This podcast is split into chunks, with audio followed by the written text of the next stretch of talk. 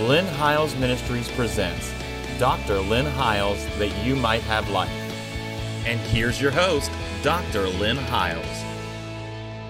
I want to welcome you back to the program again this week and thank you so much for taking time out of your schedule to listen, uh, be a part, set your DVR. What's wonderful these days with technology is you may not have to be sitting right in front of your television when we are airing because everything we have aired to date is archived and put on YouTube for your convenience and you watch it on demand.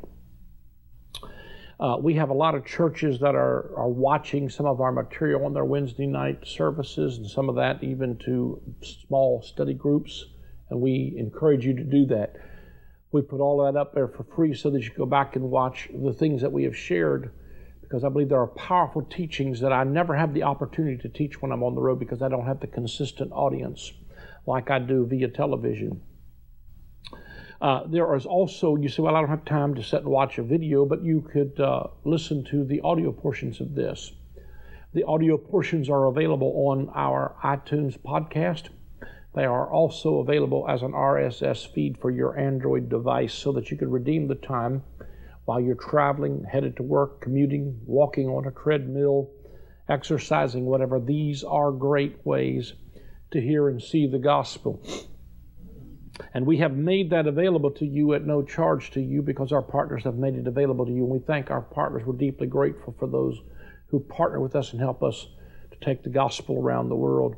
If you'd like to become a part of that, you can simply do that by going to that website address again. The easiest way, even to get to our YouTube, our podcast, and to our RSS feed would be to simply go to our website at lynnhiles.com and there's a direct link from there. And once you get to YouTube, you can subscribe or any of our iTunes. It's free to subscribe uh, to the channel. It doesn't cost you anything.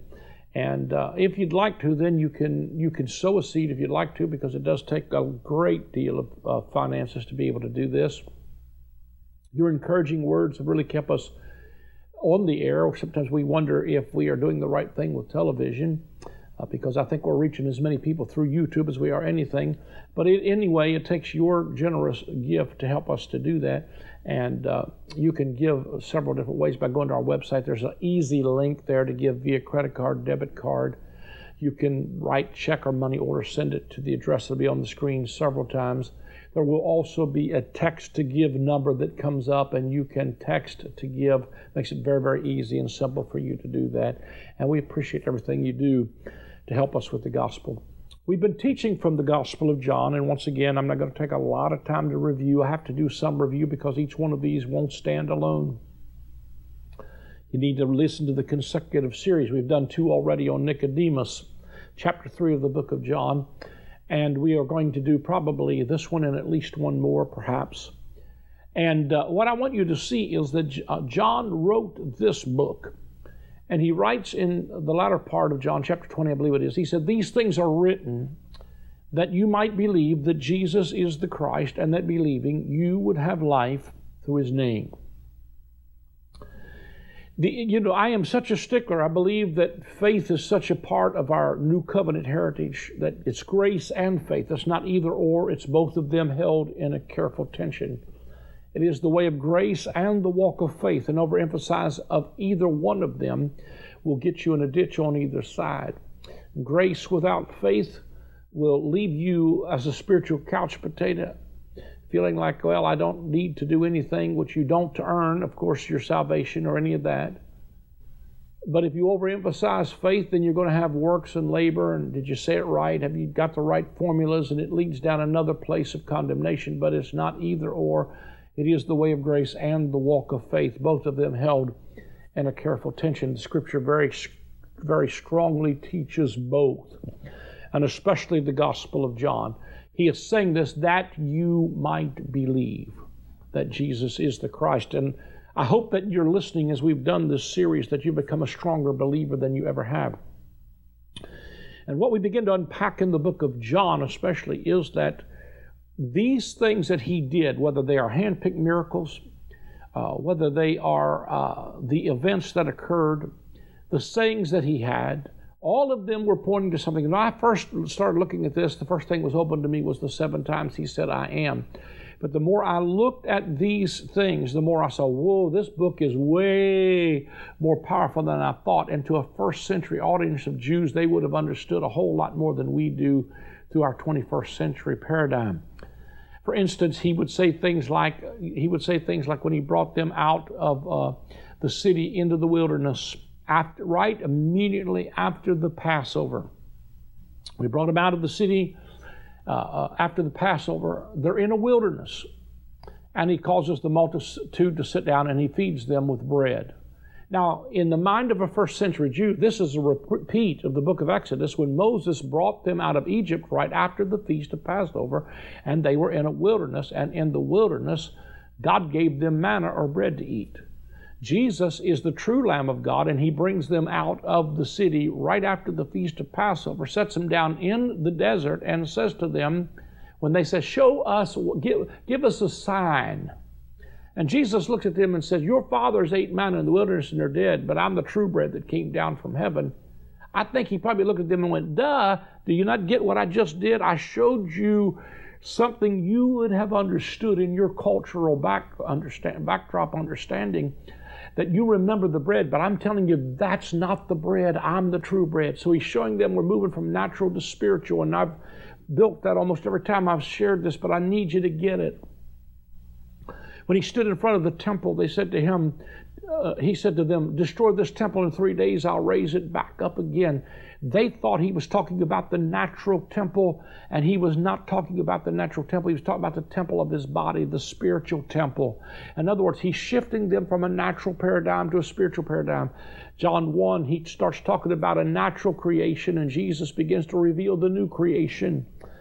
John chapter 3, that's where we're going to go because I'm not going to take a long time to go back and reiterate why I'm interpreting like this because you've got to go back and listen to the rest of these videos.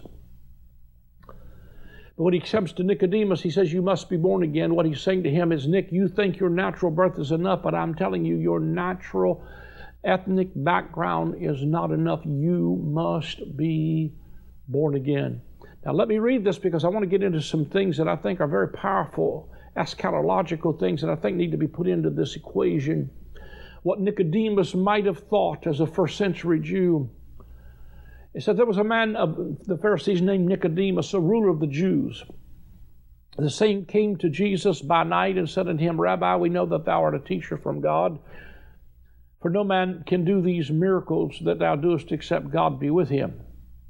Jesus answered and said unto him, Verily, verily, I say to you, except a man be born again, he cannot see the kingdom of God.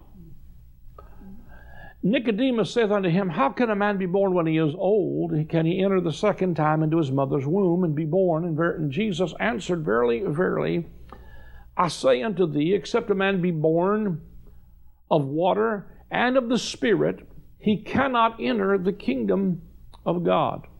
That which is born of flesh is flesh, and that which is born of spirit is spirit. In other words, he's telling you, listen, you're thinking about natural fleshly things, and what's born of flesh, that's flesh, but what's born of spirit is spirit. But you cannot be born, you cannot enter the kingdom except a man is born of the water and of the spirit. He cannot enter the kingdom of God. So he's saying your ethnic background is not enough. Marvel not that I said unto thee, you must be born again. The wind bloweth where it listeth.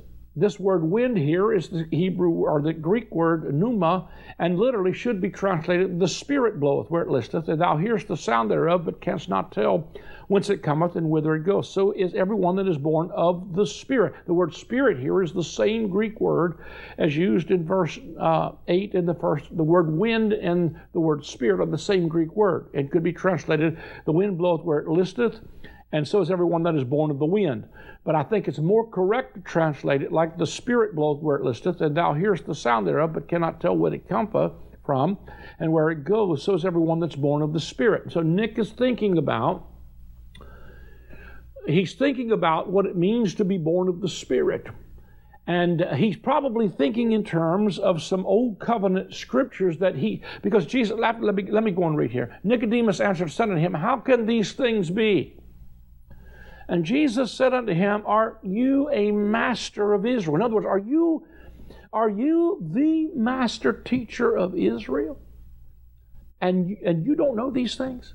Verily I say to you, if I speak to you, if, I, if we speak that we do know and testify that we have seen, and you have and you receive not our witness, if I told you earthly things and you believe, now how shall you believe if I tell you heavenly things? So he's trying to shift Nicodemus again to follow the same uh, the same view of, of, of, interpretation that I'm showing you here. He's trying to get him to get some kind of a spiritual understanding of stuff as a master teacher in Israel he would have been familiar with.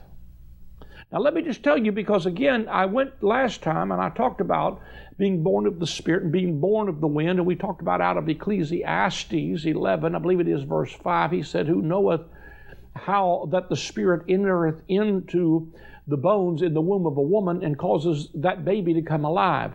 That's how the Spirit works, and you don't know how that did, but what happens is, is that something comes in that experience of being born again. Now, what he's telling Nick here again is your natural genealogy is not enough, just like he's telling them when he stands at the beautiful buildings of the temple and said, Destroy this temple in three days, I'll raise it again.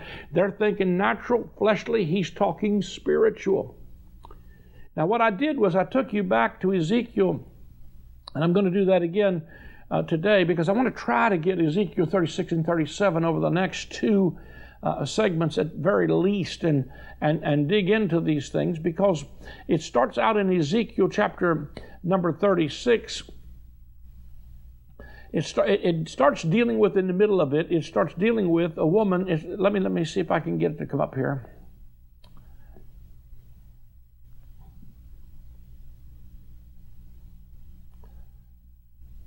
He starts, okay, and here it is. It says, uh, For I, I, will take you from among the heathen. This is Ezekiel 36. I will take you from among the heathen and gather you out of all countries and will bring you into your own land. Then will I sprinkle clean water upon you, and you shall be clean from all your filthiness and from all your idols will I cleanse you. Now remember, Jesus is telling him that there's some water that's got to be involved that there's got to be some purification that comes as a result of being born again. And when he's talking, I'm going to sprinkle you with clean water upon you, and you shall be clean from all your filthiness and from all your idols while I cleanse you. And then he quotes, he, he says the scripture that's used several times in the New Testament. He says, A new heart also will I give you, and a new spirit. Now, see, Nick would, as a master teacher, he would have known these scriptures. Jesus is speaking about a new heart will I give you, and a new spirit I will put within you, and I will take away your stony heart out of your flesh, and I will give you a heart of flesh. And I will put my spirit within you and cause you to walk in my statutes, and you shall keep my judgments and do them. You shall dwell in the land that I gave to your fathers, and you shall be my people, and I will be your God. I also will save you from all your uncleanness and will call for the corn and will increase it and lay no famine upon you. Now, let me tell you what he also does in the verse above this in verse 17. He says, Son of man, when the house of Israel dwelt in their own land, they defiled it by their own way and by their doings. Their way was before me as the uncleanness of a removed woman. And you know, as I began again to go through all of these different miracles that Jesus did, I started thinking immediately as I have showed you over and over, week by week, that every miracle that Jesus does is in fact a miracle.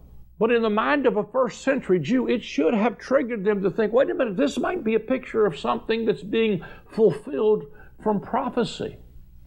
And the point in, uh, uh, the case in point that I want to talk about here is Jesus comes to an issue, woman with an issue of blood in the Gospel of John. I believe it is somewhere around chapter 8. I could be wrong about the exact location, but you know the story. Jesus comes to a woman who has an issue of blood, and she has been bleeding for 12 years. Now, last week I, I confused this a little bit with uh, at the first, and then I apologized because I realized what I was that made a little bit of a mistake there. I had compared this with the woman bowed to the earth for 18 years, totally different story. But this woman with an issue of blood had been bleeding for 12 years. And she was not getting better, she was getting worse because she was going to physicians who could not make her any better, they were making her worse. And she was on, Jesus was on his way to the house of Jairus, who was also a ruler of the synagogue, to heal his daughter, who was also 12 years of age, who lay a dying. And now Jairus finally has the attention of the only man on the planet who can heal his daughter and cause, listen, resurrection life to come to pass. He has Jesus' attention, but before Jesus can get to this little girl who's dying, he has to deal with this woman with an issue of blood. Now, I preach this a lot of ways, and there's a lot of ways to preach it, but I'm showing the prophetic overtone to this. What if this woman with an issue of blood is this woman of Ezekiel 38? It's the house of Israel who is bleeding. See, the number 12, speaking of government, number 12 is the number of governmental perfection or divine government. And what Jesus is about to do is shift from the government of law to the government of Holy Spirit. From the government, when you repent, the kingdom is in hand. When you change your mind, Greek word is metanoia, and you shift from uh, what used to govern you under the old covenant was law. In the new covenant, what governs us is the Holy Spirit. He's talking about a change of government where this is not going to be governed from an external code of rules and laws, but you're going to be governed by an internal spirit. I'm going to put my spirit within you and you will live. That's what he promised them in Ezekiel 37. I'm going to put, I will take away your stony heart and I'll put my spirit within you. That's a new covenant promise, is the internal indwelling Holy Spirit. It's a change of government from an external code to a new covenant righteousness. This woman was bleeding to death, not over uh, uh, she was not bleeding from her nose. She was bleeding at the point of intimate relationship, if you will, just to be a nice way to say it. But what I begin to see is the issue that this woman has is she has an issue of righteousness. Because Isaiah the prophet says concerning Israel, your righteousness is like filthy rags. It's like a menstruous cloth. Say it another way. It's like a woman during the time of her uncleanness. It is proof that she's never uh, had intimacy with a man to conceive, to bring about a birthing, which is, I believe, talking about the new birth. What she's simply saying is your issue is an issue, and as long as your righteousness is based on the law, life is running out of you. These things are written that you might believe, that believing you might have life. Jesus said, I came that you might have life and that you might have it more abundantly. It's to stop the bleeding. I'm preaching a message that should help you stop bleeding to death. And what has happened is, is that uh, the, the issue of righteousness was the issue that this woman was bleeding to death over. And Jesus is trying to get to the next generation, a 12 year old girl who needs some meat and needs some resurrection power. In other words, he wants to bring about this resurrection power that's going to come through the new birth. We'll see that even with Ezekiel chapter 37 I will breathe on them, they'll stand on their feet, and there will be a resurrection like none other before. Because God was about to breathe a new thing into them, He was about to put their spirit within them. But what I want you to see is this woman was not getting better. She spent all she had on physicians. Now, these physicians were not doctors just like we're used to medical doctors. These are doctors of the law. They've got all kinds of formulas. They've got all kinds of stuff you've got to go through, all kinds of hoops you've got to jump through. But this woman was not getting better, she was getting worse. And see, that was the case when Jesus came on the scene, but the great physician was now here to do what he promised in Ezekiel chapter 36 and that is that I'm going to cleanse you from your filthiness and I'm going to wash you with pure water. And when this woman comes to Jesus, she said, If I could just touch him, if I could just touch the hem of his garment, I know that I would be made whole. Because I'm going to tell you the restoration that God wants to bring is not to a physical piece of real estate in the Middle East. And I would say to this to you in fairness, I believe that historically, the backdrop of this, that much of these prophecies came to pass. See, this happened, these prophecies were stuff given during the Babylonian overthrow of Israel, but when Ezra, Nehemiah, Esther, and them came back into their promised land again and restored their temple and their land, God did restore that promise physically, but there was speaking of something greater than that, and that's the new covenant reality. There's no other way you can see Ezekiel 36 when he talks about I'll give you a new heart. I'll take away your stony heart. I'll put a heart of flesh inside of you. I'll put my spirit within you. That's new covenant realities. This woman in, with an issue of blood, she was not getting better, she was getting worse. And she was like literally, uh, the, the formulas of religion had done nothing but keep her bound. But she said, if I could simply touch the hem of his garment, I know I could be made whole. And when she pressed through the crowd, she touched Jesus and he said, Virtue was going out of me. I think that's the word I believe that deals with grace. When she touched him, an incredible exchange took place. And what this woman did was she broke literally an old covenant law because it was illegal for a woman who was bleeding to touch a man. Because if she touched him while she was in the time of her uncleanness, she would become unclean, or he would become unclean by reason of her uncleanness. But you see, in the New Testament and in the New Covenant, it reverses that role. Because what happened in the New Testament is that when this woman who was unclean touched him who was clean, an incredible change exchange took place, and now this time he who was clean did not become unclean, but she who was clean became clean. And I could say it like this an incredible exchange took place, and we could say it like this he that knew no sin was made to be sin so that I could be made the righteousness of God. In other words, He took her iniquity, He took all of our sin, He took all of our unrighteousness, He took all of our filthiness, and He gave us His righteousness. And when he did that, there was a cleansing that took place that I believe so powerfully pictures, even that miracle powerfully pictures what took place here in Ezekiel uh, 36 with the issue of blood. And then Jesus finally, after this woman has been healed, let me tell you something else. Let me say this before I get. I'm just going to take my time and get these things out. I believe that many of us, I think the church today is still in a condition where we're still fighting over this issue of righteousness. And it's an issue of blood. And as a result, the church is bleeding to death with prescriptions that are coming from doctors of the law and from legalism because the law does not produce life it produces death. That's what 1 corinthians 15 says. It gives it is what gives sin power and death a sting. Paul said when the commandment came sin revived and i died. It's producing death in people.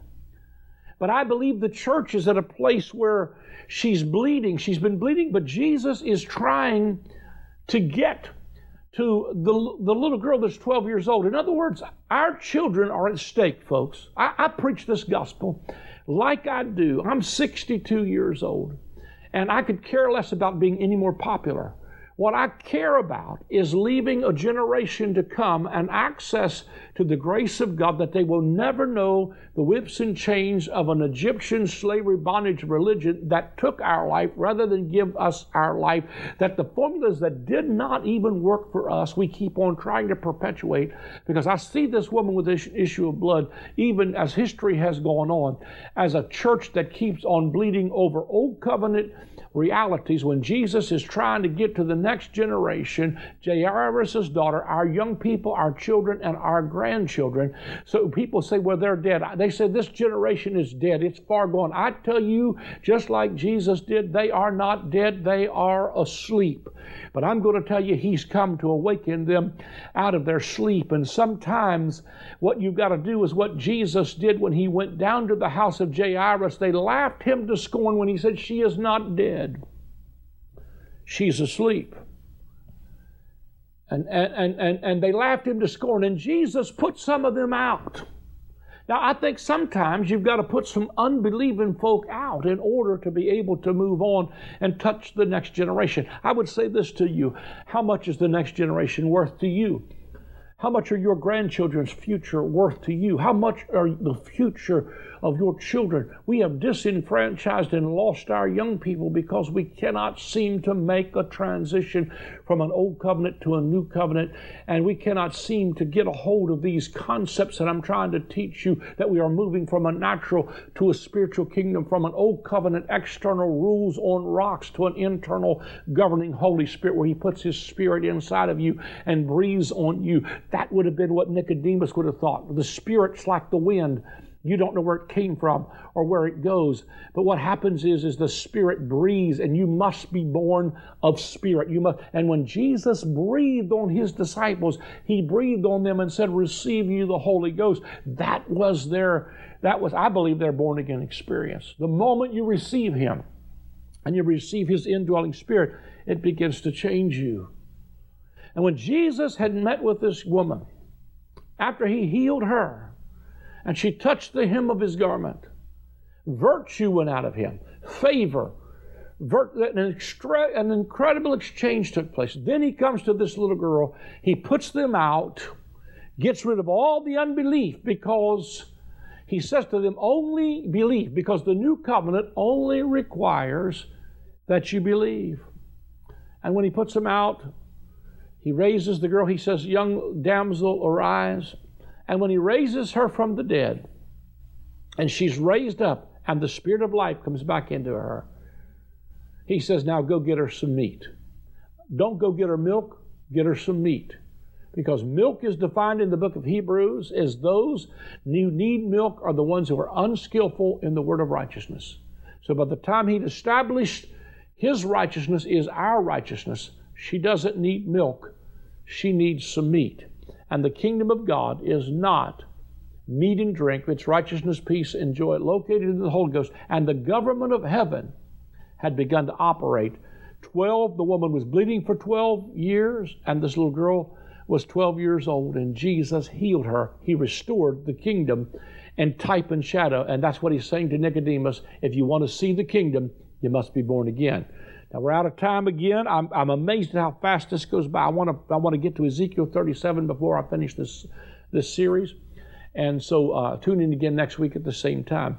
If you would like to give uh, an offering to this ministry to help us keep this kind of a message, the depth that we're teaching, going around the world, simply go to the website. The link is there. You can give. There's a place where you can give via credit card MasterCard, you can set up a monthly debit if you'd like to become a monthly partner. You can also call the number on the screen or you can give through text to give. You could also write a check or money order to the address that will come up on the screen and send that to us and it will come to us in the mail. Please tell your friends about us and watch us. If you like what you heard, go back, watch our YouTube stuff. It's archived there for your convenience and we appreciate you doing that. God bless you. Thank you for joining us again this week. God bless you. I'm very excited to announce the release of my newest book. It is titled From Law to Grace, A Kingdom Paradigm Shift. In this book, we talk about how the gospel is not about a law you have to keep. It is about receiving a life that will keep you. It is not about living this life out of fear. It is about living a life of faith. It is not about rules. It's about a relationship with a loving Father. It is about moving from the old covenant government of condemnation to the new covenant government of affirmation. It is about living life as a citizen of the kingdom right now.